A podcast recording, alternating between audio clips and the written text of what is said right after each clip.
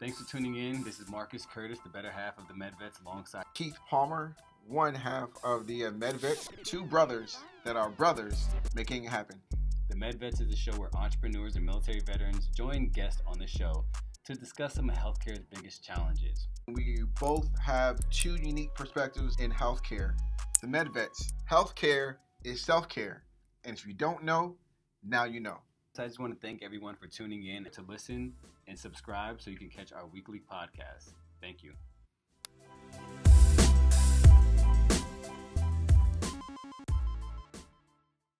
So, yes, this is Keith introducing us to the MedVets once again, and we are maintaining and continuing our National Women's History Month.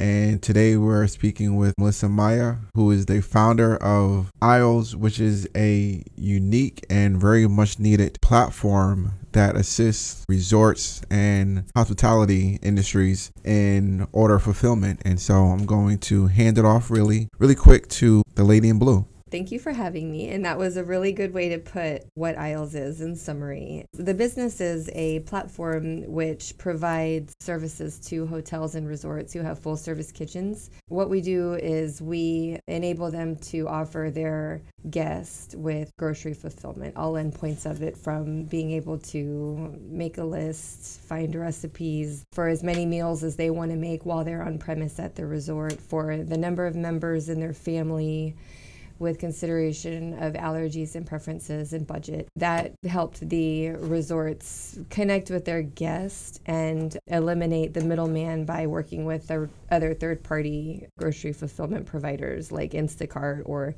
the grocery store, the way that would work is the third party providers wouldn't um, kind of cooperate with the resort and include them in the transaction. So there were a lot of incidents where a guest would order groceries and it would go to the wrong room, or then perishables were piling up in the lobbies. And so now, with Aisles, the resorts and hotels were able to control those orders and provide extra value for their guests while they're visiting. How did you come up with that?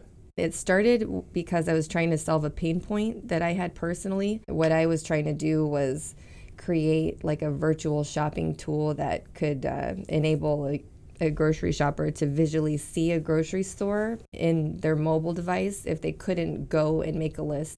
As a founder and entrepreneur, is that you had a lot of money to pay for insurance for your employees and your contractors. That's exactly true. How did that work then? Was this your first startup business? It was my second. The first okay. one was in a different industry, but yeah, it was. We could never grow to a point where we could afford insurance for the members of the company. Well, from one founder slash entrepreneur to another, I can really relate to the insurance challenges and providing that for employees. There are many structures in place, there are many different plans in place, and always trying to find out the right one. I'm glad we're able to to speak today because I don't think we can ever find a solution to healthcare or find a solution to the challenges with insurance, but entrepreneur, we always see see those challenges. How do you see insurance for yourself, business owner, and also for your employees? I can speak firsthand to having to know what life is like with it and to know what life is like without it because I did go a year after the Obamacare, year after that rolled out. I was actually independent pay, and of course, that was the year that I got diagnosed with an autoimmune disease. I was admitted twice one of them was for four weeks at a time in and out of the hospital. And that was a year that I didn't have insurance. And as a business owner, I know that enormous value add for any quality employee who's looking to come on board. They want to be somewhere that offers insurance in some capacity. So I think it's really important and it's hard to get to a level where you can provide it, even sometimes for yourself in some cases. Is that one of the things that employees are really looking for? Like when they come on during these interviews, is, is that one of the top benefits that they're looking for, the insurance nowadays? And how does that make you as a startup business or CEO more marketable? Do you have to shop around for different insurance as you would do for your individual health care? Or is it different because you have to look at the well being of others? I would put uh, insurance up there with upward mobility for an employee coming in. Like I would think that they would look at that as being as important as their growth can be in the company because this day and age, quality people are looking at those things. People are a little bit more responsible. They're a little more risk averse. Insurance is just absolutely paramount. Do you think the age makes a difference? Let's say versus hiring someone that's 20 through 25 because now they're still on their parents' insurance, right? They can Oh, right. So do you think that plays a role too in how companies are hiring nowadays so they can actually skip out on that insurance? You can't really that's one of those taboo conversations because as a business owner you can't discriminate based on that. So you can't look at a person's age as far as well they still have insurance under their parents so i'm going to bring them on board versus me hiring somebody that's a little bit older because i know that my rate is going to go up. That's one of the things you think things but you don't say it. I think it's kind of one of those things as well where you don't want to say anything like that publicly. There are some things that take into consideration. I don't think i've ever looked at a person's age whether young or older as far as bringing them on board because of insurance if i brought somebody on board it was because of their ability to perform But maybe sometimes way you structure your business would be around a younger, hiring younger employees because now you're saving on that cost perspective, right? So how often do employers have to change insurance? Is it a yearly thing? It is an annual thing, and I think we can have multiple discussions about that. We we can really bring in other professionals and other experts to talk about insurance because with my car insurance, it gets renewed automatically every six months or every year. But with insurance, we have to really sit down and identify what plan we want to go with. hiring around it, like strategically framing your business around the premise of not hiring older individuals because when they hit that 30 mark, that mark where they have to shop for their own insurance, now they're caring about that when they go looking for job interviews. But as a bit like there's businesses out there that just hire ages what like 20 through 26 because they know that saving on insurance and they know that they're not asking I believe that. I wonder how they pull that off though, because Mhm. it, I mean, I can see internally the the executive team and the board coming together and like creating a specification box for new hires, but can't scale or follow through legally, right, on something like Mhm. that with discrimination laws in place for Mhm. age and gender and sex and stuff like that. So I I'm sure that it plays a big part and it's really strategic and clever, but Yeah, I mean, in healthcare, I think there's you just said something that brought up the point. The discrimination part, right? Like you shouldn't do it, but there's things that are done, right? I think that happens in every business and Yeah. industry. There's things that you shouldn't be doing, but that are still getting done. Mm-hmm. So, according to the Census Bureau, 8.5% or 27.5 million people did not have health insurance at any point during 2018. In 2017, this number was 7.9% or 25.6 million. Basically, what it's saying that the number of insured is increasing per year. What made you get a PPO? I don't even know what a PPO is. And I say that, but these are some of the things where a small business owner may not know. I may look at it as well, which one would be more cost savings for me? Which one can I contribute to my employees? Like, what percentage can I offer my employees where it would also be a tax savings for me? Those are the things that I would mainly look at as far as not necessarily looking at age, because even going back to that, there may be a lot of turnover. So you're going to get rid of them based on their age, but now your performance is going down. So it affects your quality. For me, if I look at insurance, I'm looking at it as well, hey, if I'm going to increase my percentage, my contribution to my employees, will that be a tax write off? So, what other things? Give me like two to three things that you're looking at for an individual when you buy your personal insurance. What matters most? I want to make sure that if one of my employees had an issue, that the plan will pertain to them. The third one would just be tax write off. What about you, Melissa?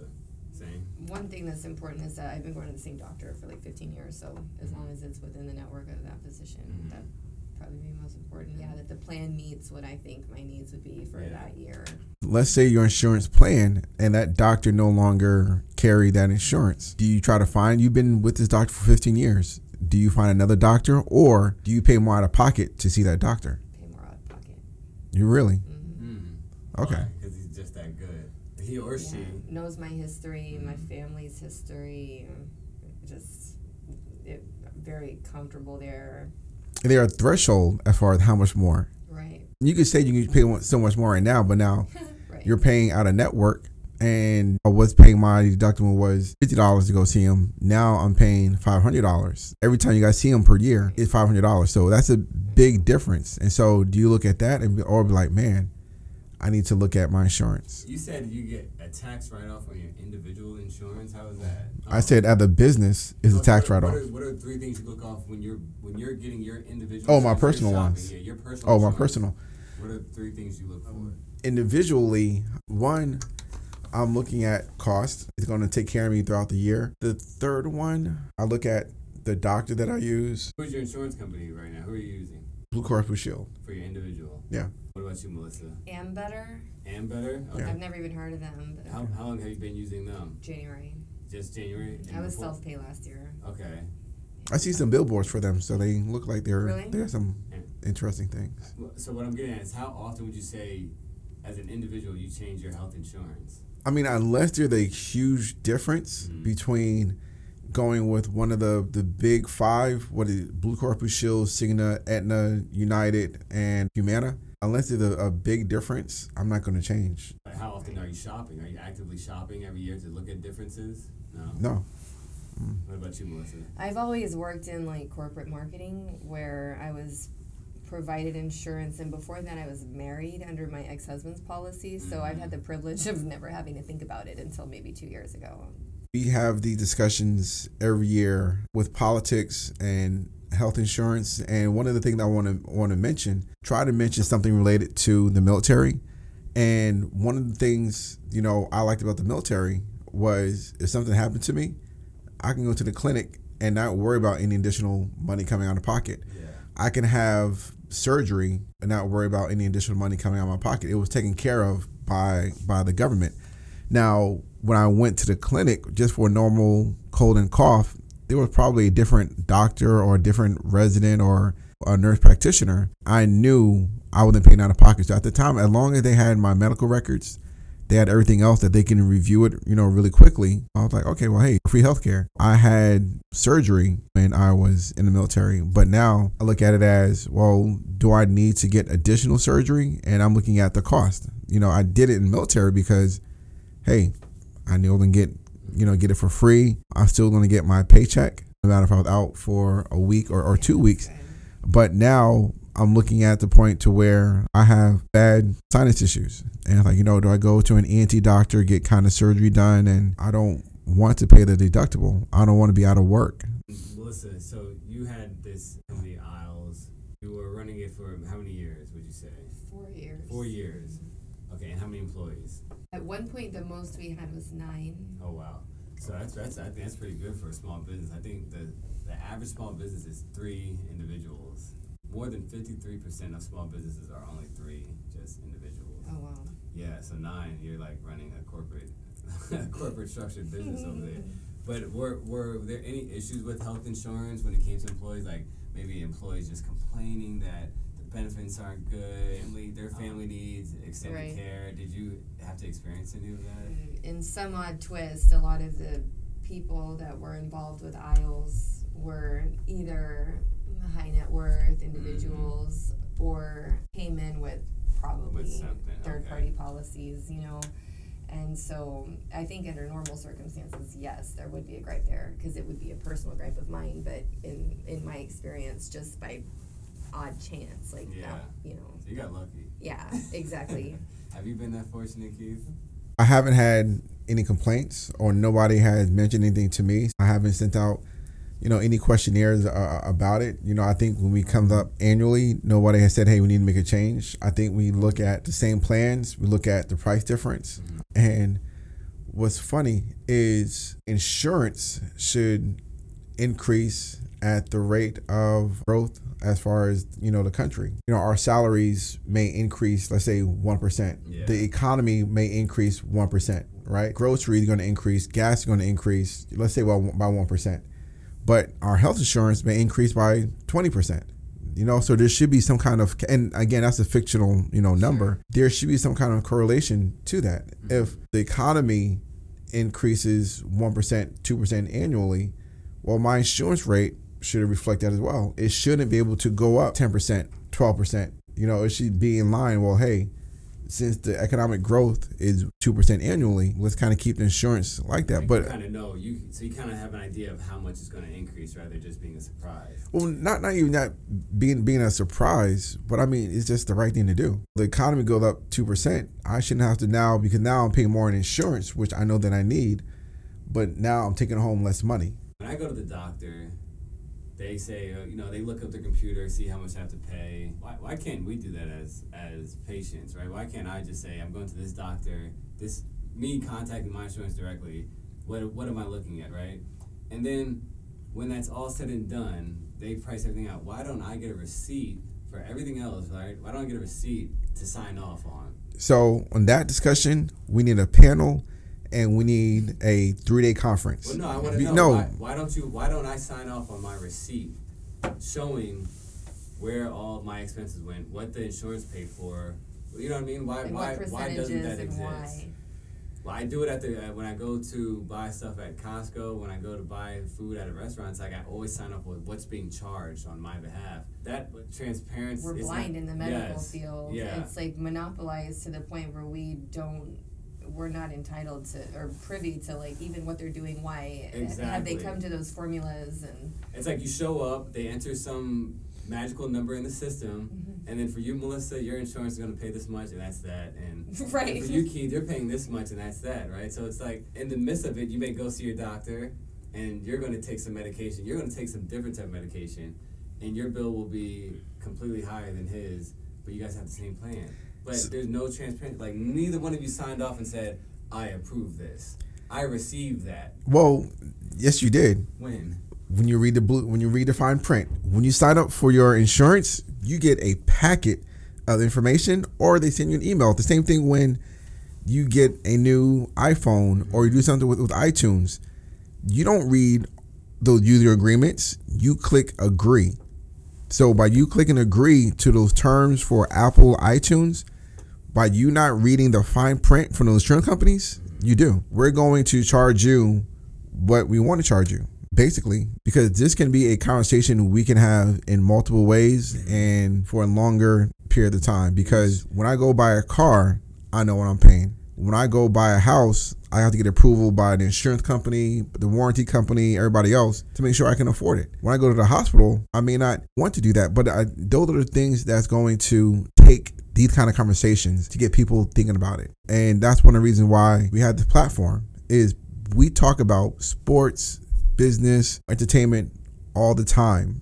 But the MedVets, we're trying to do something different to bring light into healthcare, to have these conversations, to identify the lobbyist legislation, to figure out how can we make our pricing transparent. Well, if you go to the gas station, if you go to this is a corner block right here, you have unleaded here at 249, you got unleaded here for 279. Mm. The difference is what they're paying in property taxes. The price for gasoline, even though it's unleaded over here and over there, to my understanding, is they're able to charge different prices because of what they're paying in taxes. When there's a hurricane, when there's something going on in the world, if they increase those gas prices, that's gouging. They're legally unable to gouge. And I, and I say all of this is because I agree with you. You know, you should be able to sign off before you leave on what you're paying for for healthcare. You should have some kind of template or something that says, like, hey, this is what you're paying for. This is, you know, you you have insurance, you have a copay, so this is what you're paying. You don't get your bill until months later. Then you got to go back and you got to look at it as itemized. Oh, hey, did I I got charged for a band-aid. I didn't get a band-aid. I was charged for this IV fluid. Well, hey, if I would have known that, I could have went. Well, hey, instead of going to the hospital A, I could have went to hospital B, knowing I would be a lot, you know, would been a lot cheaper. So that's why we we're having these conversations is to start these discussions to have a better understanding and try to address legislation to I want to know what I'm I'm paying for. But again, I think a lot of it is, you know, I hear your pain points, but a lot of it is in that fine print. The same way with the terms with Apple, iPhone, or whomever. Nobody ever reads that. It's too So long. For all the listeners, they be sure to read the the, the fine print, right? Nobody's gonna read the fine print. Now there are companies that can assist you in reading the fine print to make sure you're making a good decision, to my understanding. But I mean, nobody's really gonna read the fine print on, on that kind of stuff. They're gonna look at they're gonna make the assumption that you're covered and and go I'm from sure there. somebody's doing it. There's some individual in this Yeah. world that's taking contracts and reading fine print and calling. There's somebody out there doing that. if you're thinking that someone's doing it, trust me. It's just I agree with you. It's not being done to to that point where it's actually making an impactful difference. I want to say something because all the time that you when we're doing these podcasts, and I'm pretty sure a lot of our listeners are wondering.